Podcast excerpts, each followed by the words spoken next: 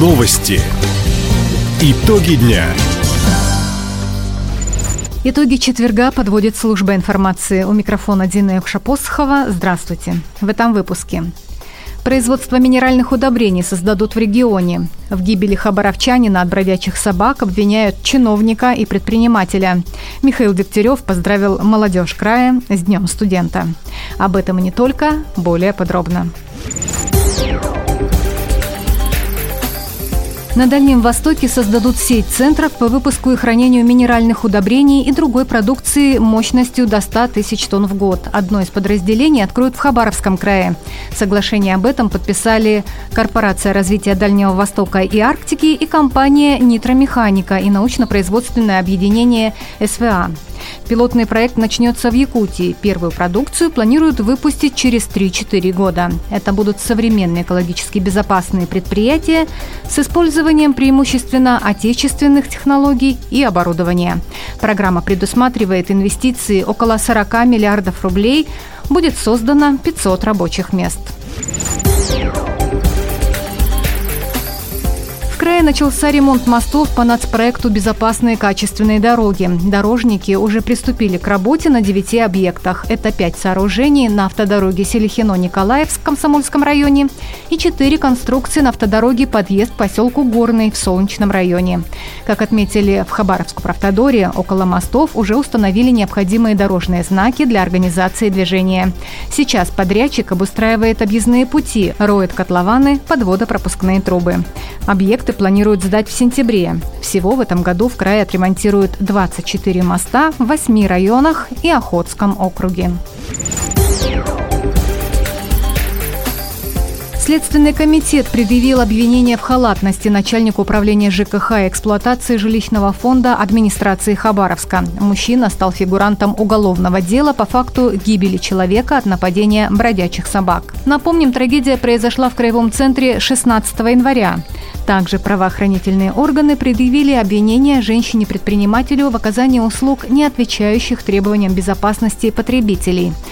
Она исполнитель муниципального контракта по отлову и другим мероприятиям в отношении животных без владельцев.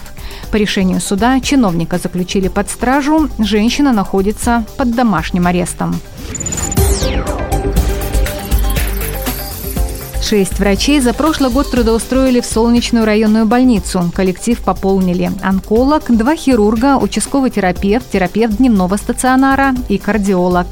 Пять специалистов прибыли в район по программе «Земский доктор».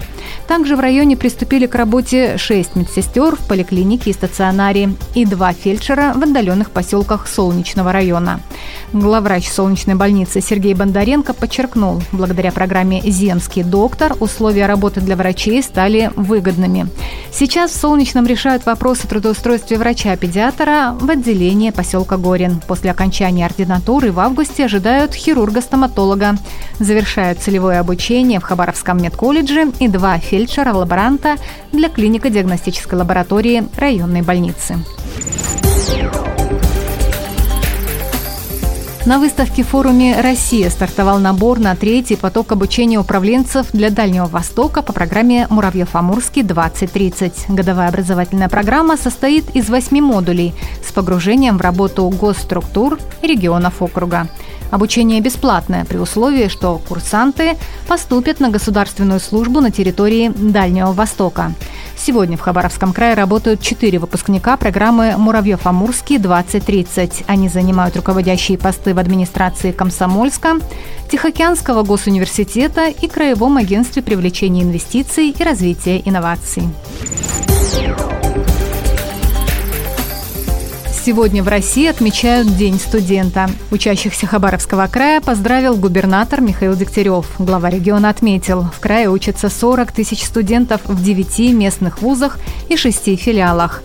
В учебных учреждениях преподают 2000 педагогов-наставников. В прошлом году наши институты, академии и университеты выбрали абитуриенты из 63 субъектов страны от Камчатки до Калининграда. В Хабаровский край приезжают, чтобы освоить лингвистику, нефтегазовое дело, экономическую безопасность и юриспруденцию медицинские специальности, IT-направления. Михаил Дегтярев также напомнил, 2024 в нашем регионе объявлен годом молодежи. Итоговые итоги четверга. У микрофона была Дина Йокша-Посохова. Всего доброго. До встречи в эфире. Радио «Восток России». Телефон службы новостей 420282.